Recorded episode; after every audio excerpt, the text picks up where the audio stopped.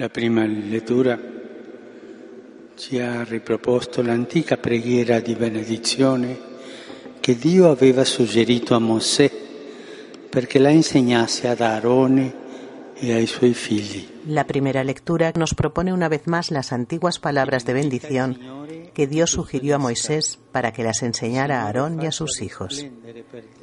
Que el Señor te bendiga y te proteja. Que el Señor haga brillar su rostro sobre ti y te muestre su gracia. Que el Señor te descubra su rostro y te conceda la paz. Es muy significativo escuchar de nuevo esta bendición precisamente al comienzo del nuevo año. Ella acompañará nuestro camino durante el tiempo que ahora nos espera. Son palabras de fuerza, de valor, de esperanza no de una esperanza ilusoria, basada en frágiles promesas humanas, ni tampoco en una esperanza ingenua, que imagina un futuro mejor solo porque es futuro. Una esperanza ilusoria, basata su fragili promesse umane, neppure una speranza ingenua che immagina migliore il futuro semplice, semplicemente perché è futuro. Questa speranza ha la sua ragione proprio nella benedizione di Dio. Esta esperanza tiene su razón de ser precisamente en la bendición de Dios. Una bendición que contiene el mejor de los deseos, el deseo de la Iglesia para todos nosotros, impregnado de la protección amorosa del Señor, de su ayuda providente. El deseo contenido en esta bendición se ha realizado plenamente en una mujer, María, por haber sido destinada a ser la Madre de Dios, y se ha cumplido en ella antes que en ninguna otra criatura. Madre de Dios, este es el título principal y esencial de la Virgen María. Es una cualidad, un cometido, que la fe del pueblo cristiano siempre ha experimentado en su tierna y genuina devoción por nuestra Madre Celestial. Recordemos aquel gran momento de la historia de la Iglesia antigua, el concilio de Éfeso, en el que fue definida con autoridad la divina maternidad de la Virgen.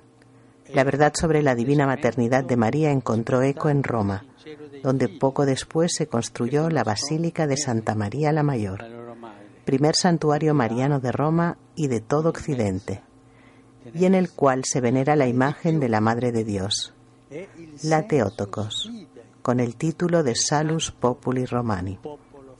Se dice que durante el concilio los habitantes de Éfeso se congregaban a ambos lados de la puerta de la basílica donde se reunían los obispos gritando, Madre de Dios. Los fieles, al pedir que se definiera oficialmente este título mariano, demostraban reconocer ya la divina maternidad. Es la actitud espontánea y sincera de los hijos, que conocen bien a su madre porque la aman con inmensa ternura. María está desde siempre presente en el corazón, en la devoción y sobre todo en el camino de fe del pueblo cristiano. La Iglesia camina en el tiempo, pero en este camino, deseo destacarlo enseguida, procede recorriendo de nuevo el itinerario realizado por la Virgen María. Nuestro itinerario de fe es igual al de María y por eso la sentimos particularmente cercana a nosotros. Por lo que respecta a la fe, que es el quicio de la vida cristiana, la Madre de Dios ha compartido nuestra condición. Ha debido caminar por los mismos caminos que recorremos nosotros, a veces difíciles y oscuros. Ha debido avanzar en la peregrinación de la fe. Nuestro camino de fe está unido de manera indisoluble a María desde el momento en que Jesús, muriendo en la cruz, nos la ha dado como madre diciendo, He ahí a tu madre. Estas palabras tienen un valor de testamento y dan al mundo una madre. Desde ese momento la Madre de Dios se ha convertido también en nuestra Madre. En aquella hora en la que la fe de los discípulos se agrietaba por tantas dificultades e incertidumbres, Jesús les confió a aquella que fue la primera en creer y cuya fe no decaería jamás. Y la mujer se convierte en nuestra Madre en el momento en que pierde al Hijo Divino y su corazón herido se ensancha para acoger a todos los hombres, buenos y malos, y los ama como los amaba Jesús. la mujer que en las bodas de Cana de Galilea había cooperado con su fe a la manifestación de las maravillas de Dios en el mundo, en el Calvario mantiene encendida la llama de la fe en la resurrección de su Hijo y la comunica con afecto materno a los demás. María se convierte así en fuente de esperanza y de verdadera alegría. La Madre del Redentor nos precede y continuamente nos confirma en la fe, en la vocación y en la misión. Con su ejemplo de humildad y de disponibilidad a la voluntad de Dios, nos ayuda a traducir nuestra fe en un anuncio del Evangelio alegre y sin fronteras. De este modo, nuestra misión será fecunda, porque está modelada sobre la maternidad de María.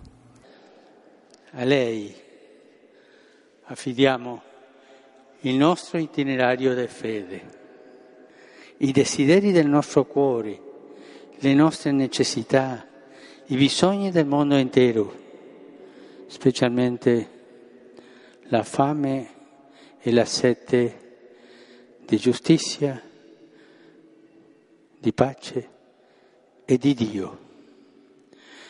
E la invochiamo tutti insieme e vi invito a invocarla per tre volte, imitando quelli fratelli di Madre di Dio.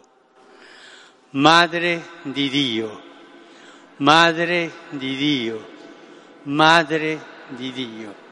Amén.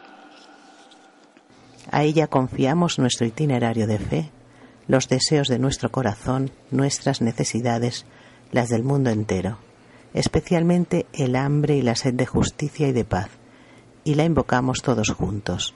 Madre de Dios, Madre de Dios, Madre de Dios.